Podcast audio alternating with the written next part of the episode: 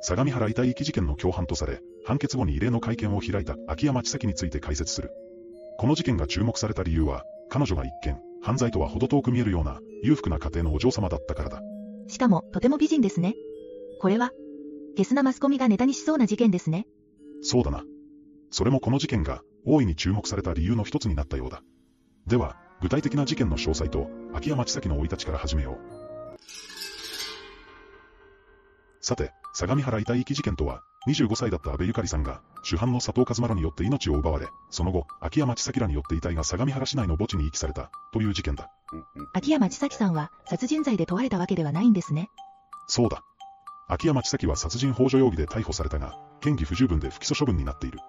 それにもかかわらず、彼女が地元で有名な豪農の娘であったこと、また共犯の佐藤和丸が虚偽の経歴を持っていたことから、大きな注目を集めたんだ。彼女は、どのような生い